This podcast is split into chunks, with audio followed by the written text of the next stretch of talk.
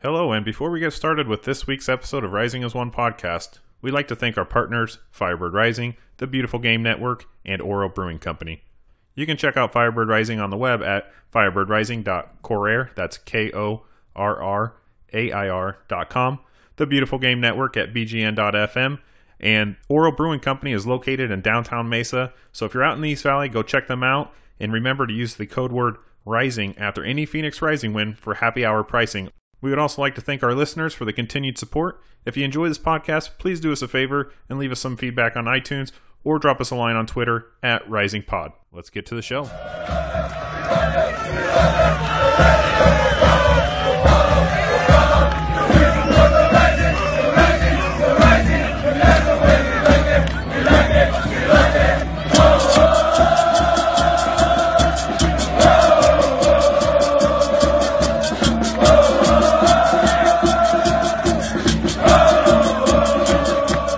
Hello, and welcome to this week's edition of Rising as One podcast. Phoenix Rising extended their unbeaten streak to eight matches last night after a big win against first place Real Monarchs. Phoenix Rising has now won four of the last five matches and are in the best form of all of USL. It was an interesting match to say the least in terms of officiating, but Phoenix Rising, unlike the referees, were able to maintain control of the game. Phoenix picked up three points in their push to secure their playoff position, Phoenix Rising goes on the road for the next four matches before finishing up the season here at home. Before we get into this week's episode, I wanted to let the listeners know that next week, Dominic and Jeff will be doing a live podcast following Sunday afternoon's match. So after you finish watching uh, Phoenix Rising beat Seattle Sounders, make sure you uh, tune in and you know throw some questions out to Dominic and Jeff you had about the match or just any general questions, and they'll answer them live on the podcast. If you're unable to catch a live podcast, don't worry about it. We'll still record that audio and uh, make that available for download. Just stay tuned to our Twitter account at Rising Pod for more information on how to access this live podcast. We'll also post some information on our Facebook page. Now, let's get back to this episode. Jeff will provide a breakdown of last night's win against Real Monarchs. We preview two upcoming away matches this week. Uh, Jeff and Dominic will discuss scores from around the league and I'll give you guys some updates on the current USL Western Conference standings. I'm your co host, Matt Trainer, joined here today by co host Dominic Kearns and Jeff Went. Guys, what's up? It's a great day. Another three points, and we're soaring up the standings. It still says we're in seventh place, but they're even doing better than what I was predicting a few weeks back, saying we'd get to 51. We still have seven matches left, and we're already at 40 points. So it's good to be a Phoenix Rising fan on this fine Sunday. It is a great day to be a Phoenix Rising fan. I mean, you couldn't ask for a better situation than what we saw last night. Uh, wonderful play by the boys. Wonderful uh, crowd support last night. You know, and as we send the as we send the boys off on a big road trip, uh, three huge points against uh, one of the top teams in the Western Conference that uh, I think really makes a statement as we go forward to, to finishing this season and uh, looking forward towards a playoff berth. Um, Jeff, do you want to go ahead and take us into the highlights for the win against uh, Real Monarchs last night? Yeah, let's get into last night's uh, win over Real Monarchs. Uh, some interesting changes in the lineup. Uh, some uh, necessitated by injury. Uh, others just necessitated basically because of the three games in seven day, three three games in seven days last week that they played. obviously, Peter Ramage was injured and out. Shaun Wright Phillips was injured and out. Uh, so you saw the introduction of uh, uh, Sam Hamilton into the lineup as a, as a defensive midfielder. Uh, you saw Luigi Mala playing on the back four along with Vasquez, Stewart, and Cody Wakasa. You saw the, the introduction of Gladson Awako in, into Shaun Wright Phillips' spot in the center of the midfield. Uh, saw Chris Cortez start up top, and we'll talk about uh, uh, Didier Drogba's token appearance later on in the in the recap. But uh, what what a great way to jump out on this on the starting uh, minutes of this match. Uh, you know, get the ball on a on a turnover, and and Riggi fires a shot just wide in the second minute. Um, interesting that Gladson Awako picks up a yellow card in the fourth minute. You know, I thought watching that play, and I've gone back and looked at it a couple more times. He clearly got the ball first. Uh, I'm guessing the referee was looking at at a it, that it was just a, a hard a physical challenge. I mean, I, I can't see any other reason other than that to give a yellow, but you know, this like we say, like we said in the intro, this referee was definitely interesting last night, we'll we'll talk more about what uh, he could or should have done, you know, later in the match. But uh, you know, talk about a play that we're going to talk about here for a little bit between the three of us before we move into to later highlights of the first half.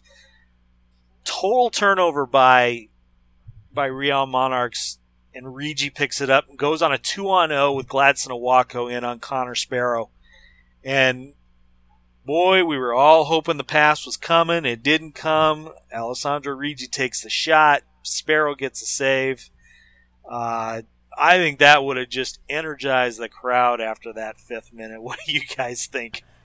I mean, that's that's just a crazy non-pass, though. I mean, great for Riggi to win the ball, get in that spot, but you have this new guy, Gladson Awako, who hasn't scored for us yet. Uh, does a great job to get in a perfect spot, and really, all you have to do is just pass the ball to Gladson Awako for him to roll the ball in the net. The keeper can't be in two places at once, so he committed to Riggi's side. I mean, I think Riggi hasn't scored in a little bit. He hasn't scored since the Los Dos game back in early August, so maybe he wanted to get on the score sheet. He's had a couple glorious chances that have missed in the last couple weeks, but you got to make the unselfish play there and pass it off. And I think that was one moment where everyone in the stadium was just in disbelief after that. Yeah, I mean, quite interesting. But, you know, we saw a lot of that kind of play in the first half from Real Monarchs, where they just were making mistakes in the back and in the midfield, just weren't making the connections, and Phoenix was jumping on the ball right away. I mean, it was quite interesting to see how that was playing out for most of the first half. Absolutely, and uh, one thing that should be mentioned too, um, Connor Sparrow still made a very good save on that play. He reached out with his right foot, and he just got his toe on the ball to knock it away from the goal. Um, and he was really the only reason that they were able to hold us off as long as they were.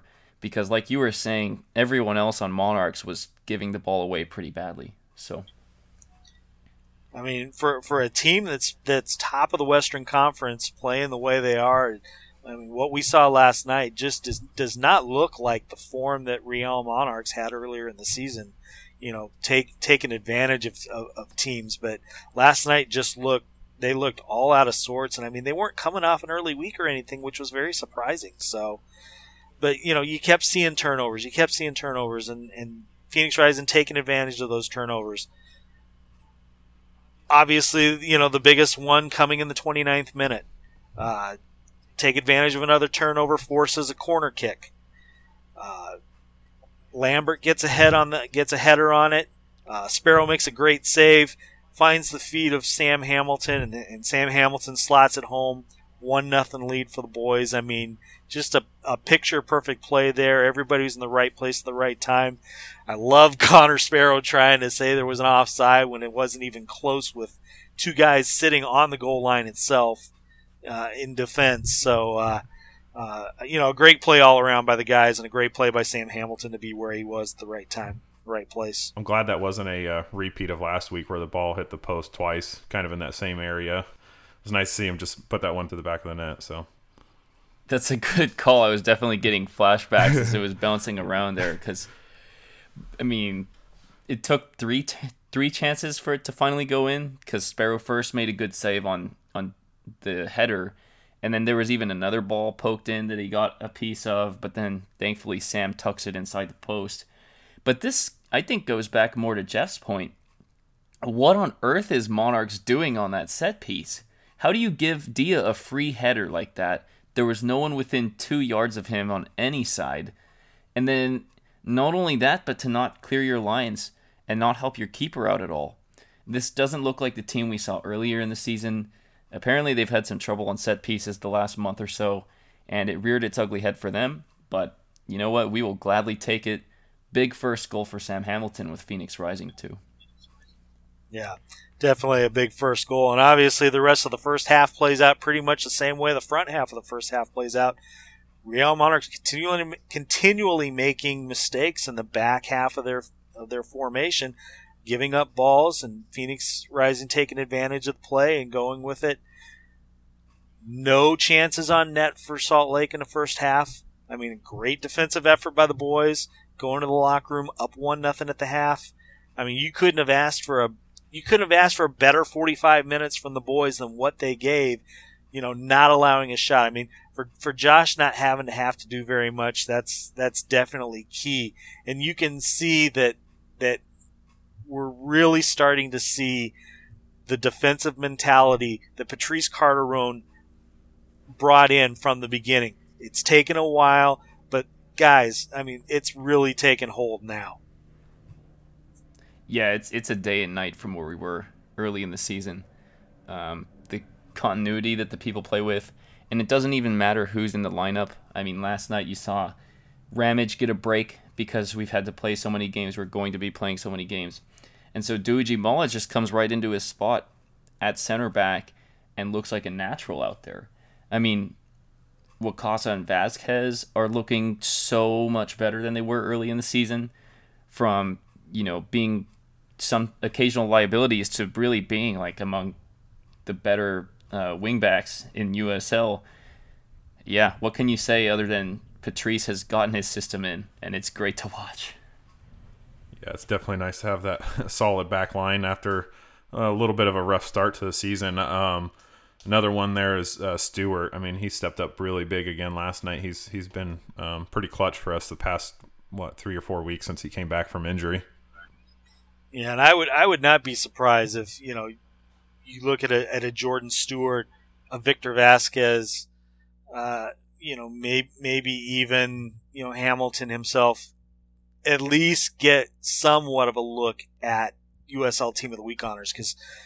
I mean, the way they all played last night, you know, Stewart was a beast on that back line. I mean, you could not have asked for a, a, more solid game from him. It's one of his better games that he's played all season long, in, in my opinion. So we get into the second half of, of play, and, and not much happening in the first 15 to 20 minutes. Um, uh, you know, the, the giveaways continue. And in the 60th, you know, Chris Cortez counters and, and gets a shot that goes just over the top. Uh, then Lambert, two minutes later, makes a steal, gets a great counter, and turns it to Cortez. But it, it gets over the top again. But you could just see the theme reoccurring as, as we keep going. They're, they're making mistakes and making more mistakes and making more mistakes. 69th minute, a free kick Mala almost gets on the end of a, great free kick uh, from Alessandro Riggi that gets knocked out for a corner. And we see uh, Jason Johnson come in in the 71st, and boy, does he make an immediate impact two minutes later, guys. What a great play by Gladson Awako and Cody Wakasa to start this play. A great one-two out on the out on the right flank. Gets Wakasa gets it back, throws in a perfect cross Jason Johnson has to be right place, right time. He is. Knocks it past Connor Sparrow, doubles the lead 2 0. I mean, that was just a great play all around by all those guys making it work. Yeah, I couldn't agree more. Um, Awako getting involved in the attack. And then at first glance, it was tough to see because it happened so fast. So I had to go back and watch a replay. But what a ball from Wakasa. And then um, Johnson doing what he's been doing all summer, beats his man to the spot, puts it in with a quality, quality one touch finish. I mean, that's those are the kinds of goals. I mean, we we've started to take it for granted lately, but uh, it's important to always refresh your memory and say, man, look at how far Jason Johnson has come since April. Look at how far Wakasa's come since April. Uh, look at how much more depth we have. Guys like Awako can come in. They're not even regular starters, but when they come in, they just deliver like that. And uh, at that point, you're 100% confident that we're going to walk out with the win. Yeah, with uh, Jason Johnson coming back out out there, um, how how much fun is it to watch him play? He's just so energetic. He's always, you know, he's a playmaker. He's always uh, creating chances. He he took. Uh, I'm sure Jeff will get into this. He took a few other shots afterwards that you know weren't as as close uh, um, on target, but you know he's taking shots nonetheless and just kind of amping everybody up. So I, I, just love watching him out there on the field. Yeah, definitely. Um, so let's get it. Let's let, us let us get into the later minutes of this match. First real opportunity of the match for Real Monarchs, minute seventy six. I mean, it's amazing that we're talking a first chance this late in a match against these guys. Uh, you know, uh, Daniel Haber tries to get a shot off. J- uh, Jordan Stewart, right place, right time, blocks a shot. Doesn't even get to Cohen, knocks it out for a corner. Then an interesting moment that, uh, like I said, this, this is one of those refereeing moments where we're all kind of sitting there looking at each other like, huh. Uh, 83rd minute, Amadou Dia, Sebastian Velasquez, head to head, right at midfield. Velasquez gets a hand in the face of Amadou Dia, pushing, shoving, a lot of people coming in, and all of a sudden, referee's walking around and doesn't issue a card. I shocked. Shocked is the only word I can use there, especially when you got a hand to the face going up. I mean, you had you had the AR come over and talk to the ref. I was shocked that the, that he didn't even talk to the fourth official because it happened right in front of the fourth official. I mean, this one was a shock to me, and I guarantee you, if VAR was used in the match last night, I'm I'm almost positive Velasquez would have picked up a red card. Yeah, I agree there. He, I mean, he it seemed like he lost control of the match, especially there towards the end. And um, you know, I read some other comments that uh, the assistant referee, eh, you know, were trying throughout the match trying to get the attention of the head referee for some, you know, uh, missed calls or to call offside, and was he was just ignoring them, not turning around. We also saw the situation where we were trying to do a substitute, and he wouldn't turn around to acknowledge that. So it just was very odd officiating last night. I thought. Yeah, and, and unforgivable for them to not give a yellow card to Monarchs until the 93rd minute when it's essentially a ceremonial card. How Velasquez doesn't even get a yellow for that is just beyond me. And there were a couple other challenges that could have been called cards, probably should have been called cards where they were not given. And I just don't understand that. I don't understand how USL officiating can be so inconsistent, but that's always a conversation we're going to have on here, it seems. yeah. yes, it is. Uh, final final moments of the match. Uh, Didier Drogba gets a token appearance in the 85th. Smart move by uh, Patrice Carteron to get Amadou Dia off the field, especially uh, you know with everything going on at that point of the match. But nice to see Drogba get a get a token appearance for a few minutes. Uh, you know, then you talked, you know, you talked a little earlier, Matt, about uh, Jason Johnson getting another shot. Boy, he had a great shot in the 88th. Uh, Sparrow made a great save, uh, was able to corral the rebound and try to uh, get around the defender and, and throw a second shot on net, but it just went a little bit over the top. Then Real Monarchs gets its only shot on goal in the match in the 89th minute. Sebastian Velasquez gets a shot on goal. Jason Cohen makes a nice near post save.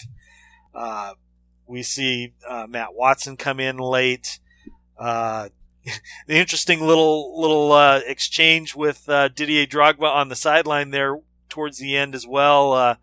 Uh, you know, issue with the the, the throw in late that Real Monarchs kept moving up and up the field, and Drogba kind of stands his ground and says, "No, you need to move back." It was quite interesting that he kind of got away with almost getting a yellow card there, but but you know you know the the yellow ended up getting picked up by the Salt Lake player, so uh, we'll take that, and at least Drogba won't be suspended for the next match for picking up that fifth yellow. But oh, could you imagine if he would have picked up a yellow there? That place would have erupted. Oh, that oh that oh that would have that place would have gone nuts if that had happened. But uh, but you know, thankful thankfully he didn't pick it up. So, and then uh, time runs out. Uh, a huge two nothing win. Uh, three of the, the biggest points that, that I, I know that a lot of people probably didn't expect were coming. I mean, we all talked last week on the podcast saying we'll be we'll be thrilled with a draw out of this match and take that on the road. But boy, you can take three points against the top of the West, heading out on this four game, 14 day road trip to the to the Pacific Northwest. And and guys, I don't know of a better team in form right now than this Phoenix Rising club. Yeah, I mean it's uh like we were saying, eight unbeaten, great time to be a fan. I don't, I don't know where else to go right now. That was probably our best win of the season, and I, I don't even know how this is the same team we were watching four months ago. Yeah, I mean it's just incredible the changes we've seen. Um, you know, it's uh, being able to take down the, the top of the Western Conference. I mean that's a that's a big accomplishment, and you know that should put uh, rest of the the USL on notice that you know Phoenix is a serious uh, competitor. So you got to watch out for them, especially as we get closer to this uh, playoff. Yep, that it is. Well, after the game, I had an opportunity to uh, talk to Patrice Carteron and Sam Hamilton and Jason Johnson, and here are their comments following last night's match against Real Monarchs. This has got to be huge. You get three huge points against the top of the table Western Conference. Yeah, really, I'm uh, I'm happy about our game tonight. Uh, from uh, from the first minute to the last minute, uh, few mistakes, but uh, really what uh, what a great atmosphere, what a fantastic spirit in the team. We did play so well. We had many many opportunities to score. We were strong defensively. and we we change uh, we changes some uh, some few players, but uh, everybody is giving his best. Once again, I do repeat that the spirit right now in the team is absolutely fantastic. Players are working hard, step by step. Now it's uh, eight, eight game undefeated. And uh, what we want is to go, as you know, uh, we want to go for the first time to uh, to the playoff, and I think we are we are on the good way right now. It was important for us to have a, a good result tonight because uh, now we have uh, many games away to play, so it will be hard every three days. But once again, congratulations to, to the boys. They, they were fantastic tonight. Talk about the defensive effort. I mean, 45 minutes, you don't give up a shot in the first half. You really don't give a shot up until maybe close to the 80th minute. Talk about the effort of your defense tonight and how, how impressive they were. Yeah, you know, I've, um, I've very good boys. Uh, when I first came, we knew that uh, the defensive aspect was. Uh, we had many problems in defense, of course, because no clean sheet, many opportunities for the opponent. But uh, the players were absolutely fantastic. They did accept to work so hard. Day after day, we we have spent uh, we spend a lot of time together, video, individual works, and uh, step by step uh, we are getting stronger. So they deserve they deserve those results, and um, I'm really happy for for Berke, the president. Also, he he loves his team, he loves the Phoenix Rising, and I'm so happy right now that uh, many fans come uh, came to to support us tonight and uh, for us to see that the team is progressing. I hope they had a lot of pleasure watching the game tonight. But once again, uh, it's, a, it's, a, fantastic moment for us. We have to we have to enjoy and to recover because, uh, as I just said, we have uh, four games on the row now, and I know it's going to be difficult. So three very important points. Obviously, uh, Real Monarchs had a lot of possession in this game, but you were able to exploit whatever mistakes they were able to make quickly. What were you able to see on the film that made you believe that this team could exploit them so easily? Ah, you know, it's, uh, it took me a few weeks to find exactly uh, the best uh, strategy for our team, and I think we had a lot of defensive problems. We were not that strong also offensively, so I decided about, um, I finally found this system with two line of four that is working uh, quite well right now. Most of the players feel very good in this system and uh, we are getting stronger uh, game after game. Physically also we have been working really hard and I'm happy that now most of the players can, uh, can run much more than what they were doing uh, when I first came and you talked about it earlier. You go on this four game road trip now, which is very huge, very important to come away with as many points as possible now that you're going to lose those games in hand that you've had all this time. How do you how do you keep the boys motivated? How do you keep them going through this stretch of so many games in so many days? Every day I want them to realize that what they're doing is great, but uh, the key I told them at the halftime that I was so proud about the first half they did, but uh, before the game at the halftime every time I do repeat them that until uh, and every time if we are that humble, if we accept to to play with this heart, to give on the field, to give to football, to give to our fans, I'm sure that anything can happen and uh, and only positive thing can happen. Of course, we can have bad days. It happens in football, but I'm so proud that our fans see that uh, Phoenix Rising has players that give the best on the field, and I'm happy that the the fans who are coming to, to watch the games, they can see that we are fighting no matter the result, no matter the final issue, but we are giving uh, everything for them to be proud of us. You talk about Sam getting his, his first goal of the season, obviously having the struggles that he's had in Colorado to come down here and yeah. to, to, put some big minutes together for you. Yeah, we did. Uh, we're happy to have this loan uh, from this young player. He was not playing in Colorado, but uh, we we kept an eye on, on him, and uh, we were happy to have him on loan. He's a he's a fantastic player, very good technically, running a lot on the field, good activity. He's just the kind of player who need to uh, to play some games to, to show that he deserves first, and uh, and also that uh, he's a great player. I'm really proud of him tonight. Got quite a few uh, injuries. Any uh, word on how long it'll be for Shaun Wright Phillips or for Ramage? You know, right now the players feel, are feeling confident about uh, when I ask them if they are 100%, they they just uh, they just told me the truth. They play uh, three games last week. Peter played three games and Shaun played three games. They are getting old. They are fantastic, but getting old, so we have to pay attention. They were not 100%. It's really uh, few. Uh, they had few pains. Uh, they they were a little bit tense, but nothing really uh, really important. They will be ready for Wednesday. Thank you. Obviously, a struggle to find minutes in Colorado. You come down here, you've got some good minutes here. How did it feel getting your first goal down here? Oh, it feels amazing. And, you know, I think I've been working a long time to, to get playing time, to go, go a whole year without getting minutes, and then get down here and uh, still have to earn that playing time and finally get it. It just it feels great, man. Talk about the adjustment coming from Colorado down to here. Obviously, the heat playing an issue, but up there it's, it's different as far as the altitude goes. How have you been able to adjust as, as you've been here such a short period of time? Yeah, I mean, when, when I got down here, the heat hit me pretty hard, to, to be honest. But overall, the, the guys have welcomed me into the group. Got a great attitude and atmosphere in, in the locker room, and I think that's ultimately pushed me in, into getting minutes and helping the team. I mean, you've seen you've seen time in a holding mid, you've seen time more of an attacking mid. Um, preferences to one or the other, or just feel like fitting in whenever. Yeah, wherever? I mean, whatever's asked of me, I'll, I'll do it. Doesn't matter. Obviously, it's a big road trip coming up with four games, playing in 14 days. You're playing every three or four days. How do you stay fit throughout this whole period? I think you just being smart and making sure you're doing the right things for your body, getting sleep, and eating the right foods, and you know you'll be good.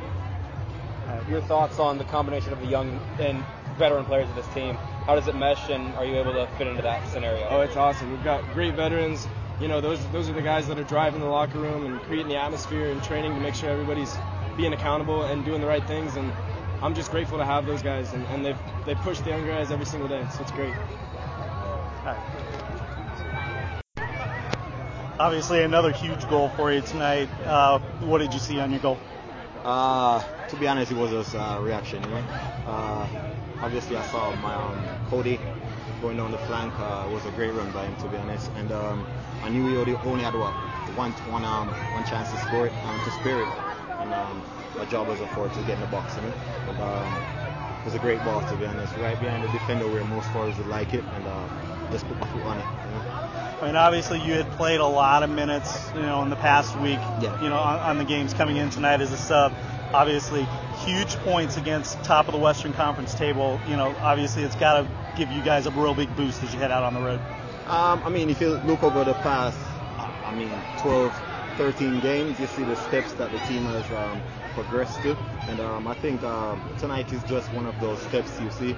And uh, you saw, and um, hopefully a couple more steps before the playoffs comes on.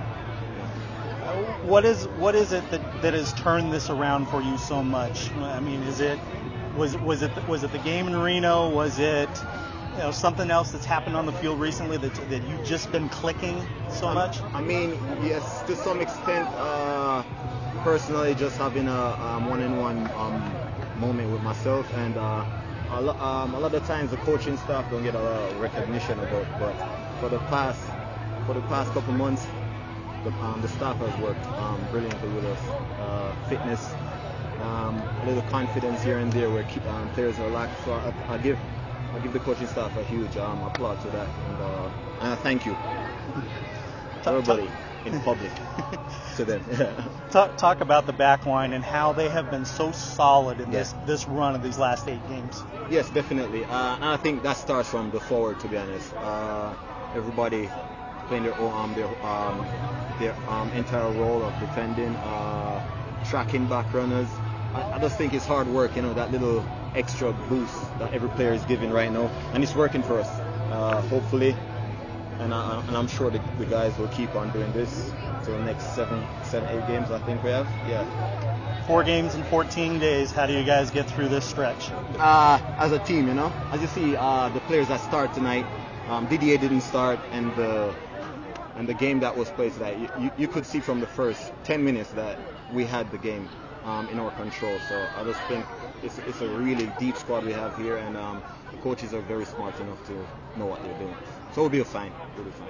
Definitely. Good. Good, good. Thanks, Jason.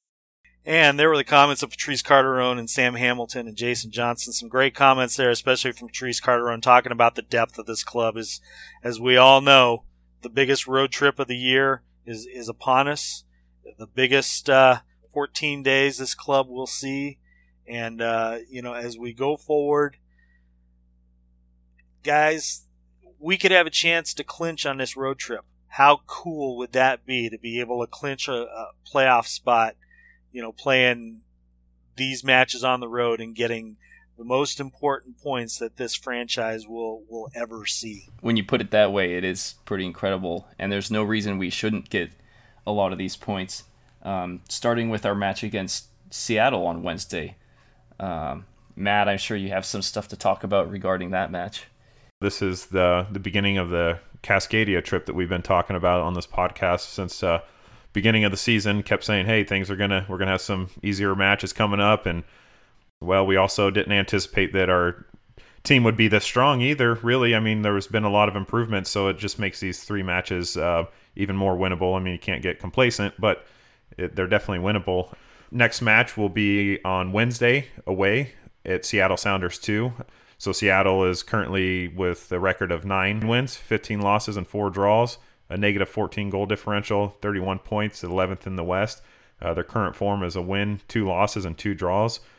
You know, it looks like uh, we have the roster depth, so you know I don't have too many concerns with this match. What are your guys' thoughts? No, we go back to you know the last time these two teams met, September second. It was a two nothing uh, win for Phoenix Rising at home. It was goals from Amadou Dia and Jason Johnson late uh, that gave us three huge points. Uh, Seattle's coming in off of a. I, I guess if you look at it in terms of Seattle, it's a good draw. If you look at it in terms of Colorado Springs, it's a bad draw. You know, Wingo got things started for for Seattle in the 21st minute. Uh, Jones able to equalize for Colorado Springs at the end of the first half. But, you know, for, for Colorado Springs not to walk away with three points there was huge. You know, for Seattle, yeah, it, it helps them in their stretch, but, you know, I, I think we've all talked, and, and Seattle's probably just on that outside edge looking in right now, the playoffs. I mean, granted, they still have, you know, similar games left you know, as Colorado Springs and, and Oklahoma City and, and, and Orange County as far as, you know, numbers go. But, you know, I think time is running out for Seattle and it's just, you know, it'll be interesting to see, you know, what we run up against on Wednesday night.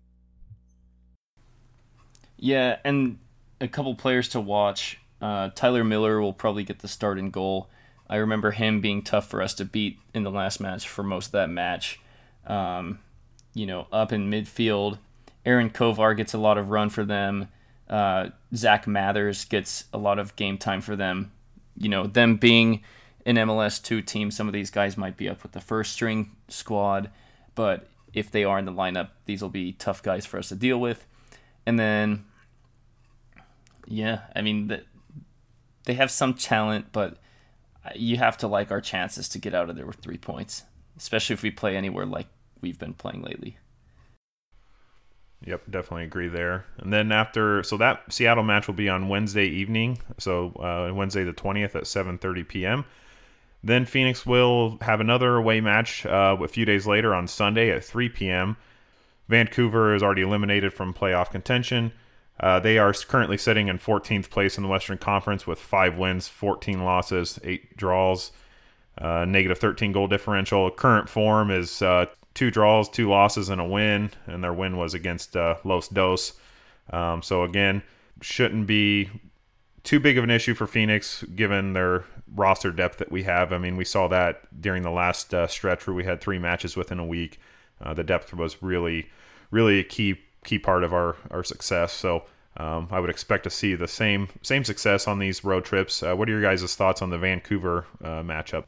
Yeah, definitely. I mean, uh, you know, the last time these two teams met was back in June. That was the first time that uh, that Didier Drogba had had seen the pitch uh, at home, scoring his first goal of the season uh, in that match. Also, uh, Shaun Wright-Phillips getting the winner uh, on that low low screamer shot uh, late in the 77th, uh, given given Phoenix the two one win there. I mean, obviously you've got to watch out for Marco Bustos for for for Vancouver, seven goals on the season.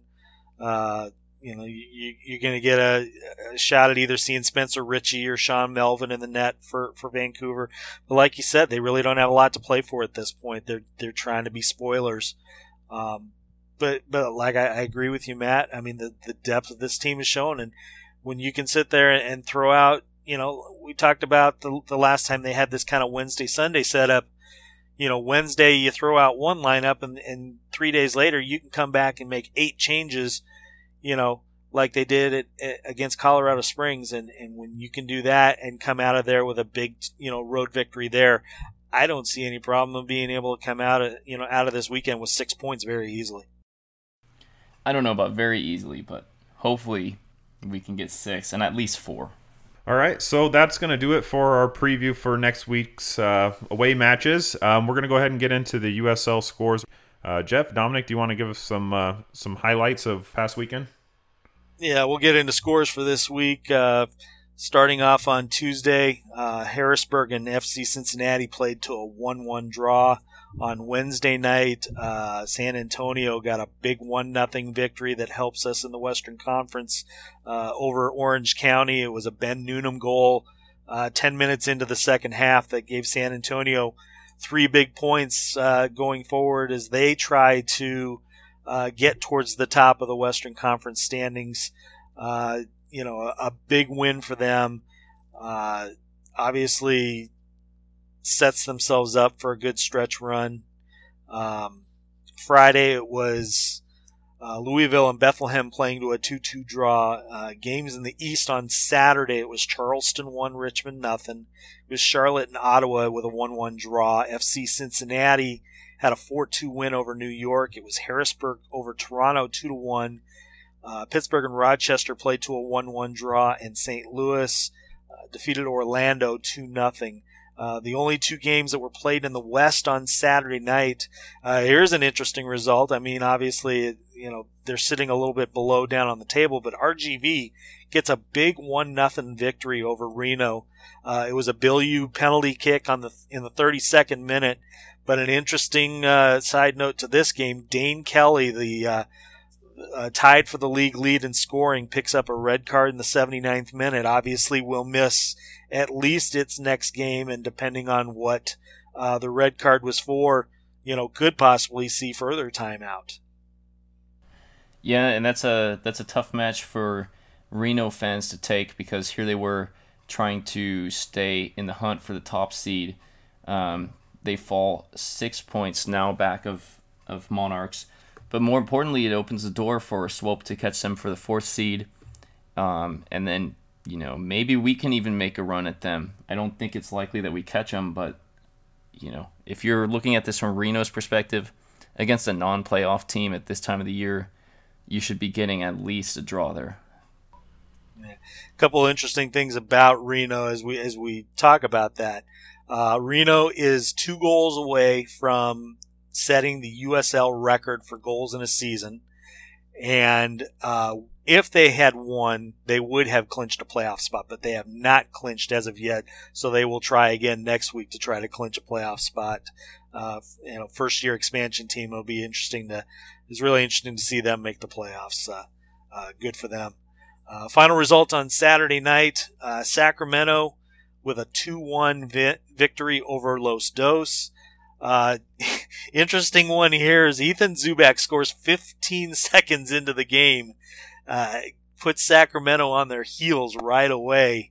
Uh, quite interesting, but uh, goals by Vasquez in the 26th and uh, new uh, new signee Bijev in the 61st uh, gives Sacramento three huge points and obviously keeps Sacramento just ahead of us in the table. And obviously, you know, when we go and meet Sacramento in two weeks up there, it is definitely going to be one of those matches that uh, could definitely uh, alter playoff seeding.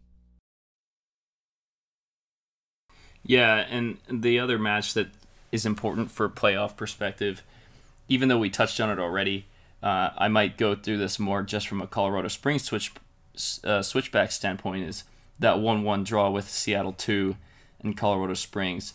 Uh, both goals came in the first half, and this is a match where obviously uh, Springs needed the win. Uh, both teams were really going for the win in the second half. You know, both keepers made some big time saves. Uh, Sounders two had nine shots on target. Switchbacks had eight. So that's that's a sign of a fun game, a game that both teams are going for it, and yet um, that's got to be a crushing non-win for Colorado Springs because uh, now they're now they're only they only have four matches left, and they're only one point ahead of Oklahoma City for the eight seed. By the time you're listening to this, they might not even be in the eight seed anymore. OC is only two points behind them, and you know both those teams have two matches in hand right now. So it could be the toughest loss of the season for Colorado, or toughest draw of the season for Colorado Springs, not getting three points. You know there, it'll, it'll reflect in the standings as we'll talk about in a moment. Um, games that are being played on Sunday before we tape uh, this this podcast. Uh, Park Rangers and San Antonio have a huge game as far as uh, for the top of the uh, top of the conference. Uh, Oklahoma City and Tulsa have a big match. Obviously, that will affect the way the standings will will look after today, as will Vancouver Orange County. Uh, the last game on Sunday being played. Obviously, all three of those matches are going to be huge uh, as, as you wake up Monday morning and look at the standings and see where everybody's sitting. But but as as we hit this point and before these games are are completed, Matt, you want to take us through where the current standings are at this point uh, prior to those games? Real Monarchs is still holding on to first place with 56 points. Uh, it is worth mentioning uh, you know, they have been kind of struggling the past few weeks. It seems like since they secured their playoff position, they've been having some issues. You know, obviously the loss to San Antonio is probably pretty valid. San Antonio's been playing pretty well. Um, but then having a draw with Timbers too, that that was kind of a tough one. And then we beat uh, Real Monarchs last night, so things are starting to get kind of bunched up. Top part of the table for the Western Conference. Uh, San Antonio currently in second place with 52 points.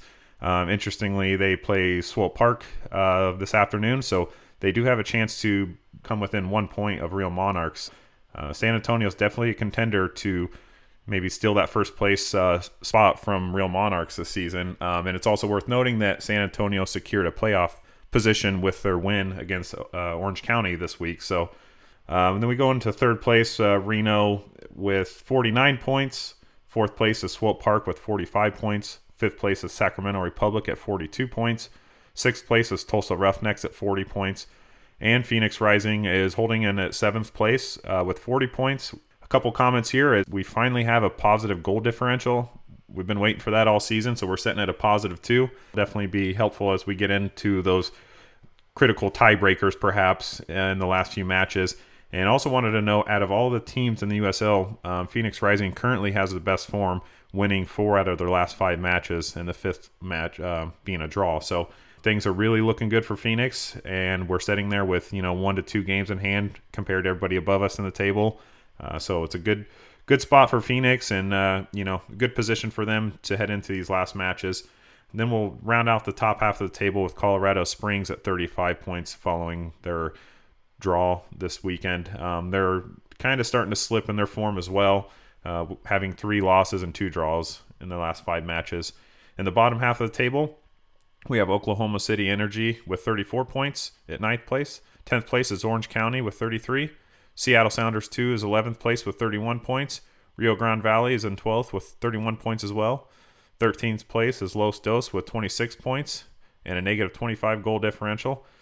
Uh, 14th is Vancouver Whitecaps with 30, uh, excuse me, 23 points. And last place is Portland Timbers 2 with 12 points.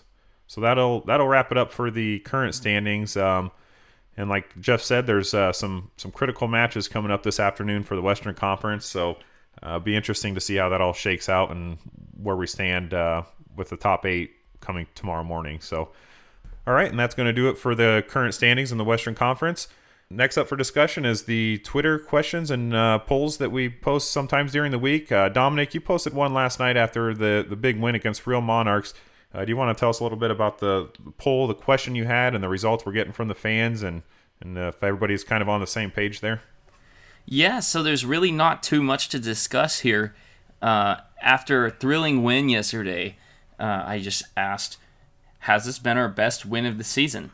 Options were either hell yes or no and unsurprisingly, uh, the hell yeses have it uh, by a pretty convincing margin.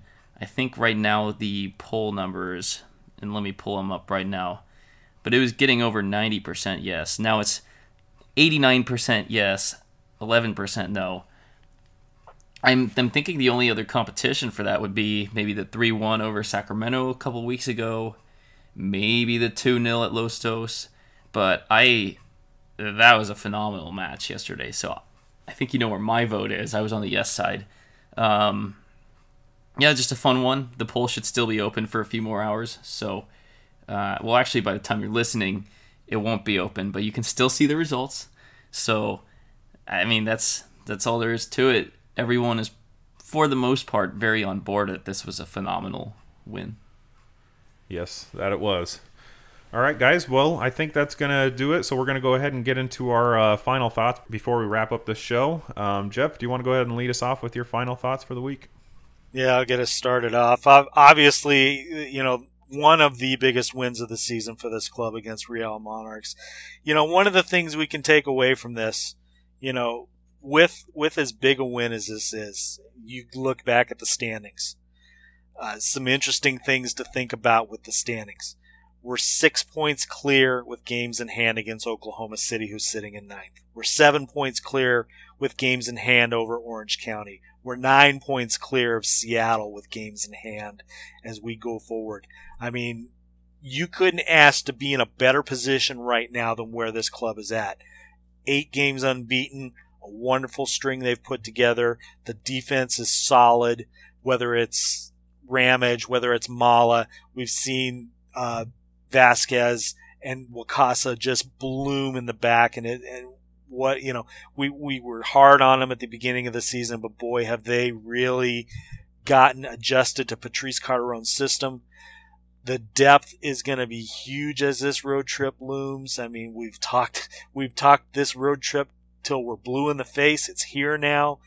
I mean you know, you're going to, you know, you may not have a Shaun Wright Phillips at the beginning of this trip. You may not have a Ramage at the beginning of this trip. You may not have, you know, even a Chris Cortez who got really banged up last night at the beginning of this trip. But, but Didier Drogba's back. You've got Gladson Awako, who's been introduced into this lineup and can play that center midfield role. You've got Sam Hamilton that can play two or three different positions in the midfield. You've get, you've seen the emergence now of Amadou Dia as a as a midfield attacker on on the left hand side and be able to move uh, Alessandro Riggi over to the right. And to have that luxury and to have Jason Johnson uh, doing as well and being in, in as great form as he's been in. And guys, you can't be in a better mood right now about this club than you are, and you can't feel but know that this road trip could be the key to clinching a playoff spot. And I, I know we're jumping the gun here, but but but guys, I think nine points on this trip, I think guarantees us a playoff spot. Yeah, I mean, if we can get there, uh, why not? Uh, my final point is this team just continues to exceed my expectations. And I think a lot of our expectations. At the beginning of the season, it was really the ownership doing it, um, just being so open with fans, giving us the opportunity to get very affordable season tickets and try to make the experience as good as it could be. You know, also uh, submitting the MLS bid, and just in general doing all the small things the right way. Uh, but in the second half of the season, it's really become the players now. First Didier Drogba coming in, and then the head coach, and then the continued international signings we've been bringing in. Many uh, going into Carteron's roots and other players' roots from Africa and the Caribbean uh, to bring in guys like Amadou Dia, to bring in guys like Gladson Awako, to bring in guys like Duji Mulla who are already making a difference. Uh, and now our results on the field continue to stunt me. I mean, I when when we were doing that projections episode a few weeks ago, I was the one out of us three that was the most pessimistic. But even I had us going 51 points, which at the time sounded like a big ask when we were at 30. Well, now we're at 40 already, and we still have seven matches left. So it, I mean, they're already in a good position to blow my projection out of the water. Uh, the, way it's looking right now, I think we could beat anyone in USL. And I don't mean that to be cocky or anything. It's just the way that we're controlling matches, being so direct when we get chances, and with the form that guys like Jason Johnson, um, you know, Awako, the entire back four, with the form that we've all been in, there's no reason we can't beat teams. So I think talking about the exceeding expectations at the start of the year, we were thinking, okay, we got to at least make the playoffs. It looks like we're already going to exceed that expectation. If we end up in a 4 5 matchup, you got to love our chances against Swope. And then after that, if we can get Real Monarchs in the second round, even if it's in Salt Lake, I have to think we have at least 50 50 odds for that match. Uh, the two teams that really worry me right now are San Antonio and Reno, but I mean, with this form, let's give it a shot. I think we could beat anyone. So it's just been a season of, you know, having our expectations exceeded by all parties, and uh, it continued yesterday. Well said, Dominic. I would uh, definitely second those opinions and thoughts there. Um, it has been uh, quite a season so far and turned out much better than any of us probably could have uh, anticipated. Um, so, my final thoughts I talked about it earlier. I mean that back line. Just I just got to say it again. How how impressed I I have been with the improvements over that the past you know five weeks or so. Um, especially the last two three weeks. They've been, they've been so solid back there. Um, you know, and that just kind of goes to tell you how well the training is here in Phoenix. You know, you look at some of these uh, signings we had later in the season, mid season. Um, Awako, Sam Hamilton, Mala, all these guys are really starting to step up for us. Um, so you know it's great to see that kind of paying off for us. And then the other aspect too is some of these players that uh, you know have been on the team since the beginning of the season and have really developed significantly. I mean, look at Johnson, Wakasa, Dia, just for example. You know, there's plenty of other that I could name, but just for those as examples, um, the development has really improved them greatly and has really made a strong Phoenix Rising team and we've talked about it too. The the depth of the of the roster is phenomenal. So that's really good for us. Um, my last comment is uh, I just kind of wanted to touch on the, the referee topic a little bit. I don't, I don't want to beat that one too much. I mean, you know, it's it's not new for us to have questionable officiating with the USL matches we've seen, uh, not just Phoenix Rising matches, uh, any other USL match, and it's there's even been calls uh, missed against Phoenix, so it's it goes both ways. Um, but kudos to Phoenix Rising for putting themselves in a position to where bad officiating doesn't cost them the game.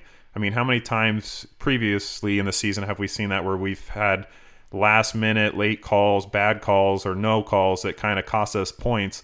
Um, so, you know, I, I see this as a really positive sign that we're able to get out there early, get a controlling lead, and put ourselves in a position where we're not threatened by um, a mistake or just a blatant bad call just all around, a lot of good things we're seeing. Continue that uh, momentum going forward into this away stretch. I mean, we have the next four matches are away, so um, that that's it for my final thoughts. Um, and I think that's going to wrap it up for this show. Uh, we want to take a minute just to tell you guys thanks for listening to our podcast. And if you do like our podcast, please remember to uh, take a second to go rate us on iTunes. We definitely appreciate any feedback that you could provide. Uh, if you have any questions or comments, feel free to contact us on Twitter at RisingPod. And that'll do it. Go Rising. Thanks for listening. Go Rising. Go Rising.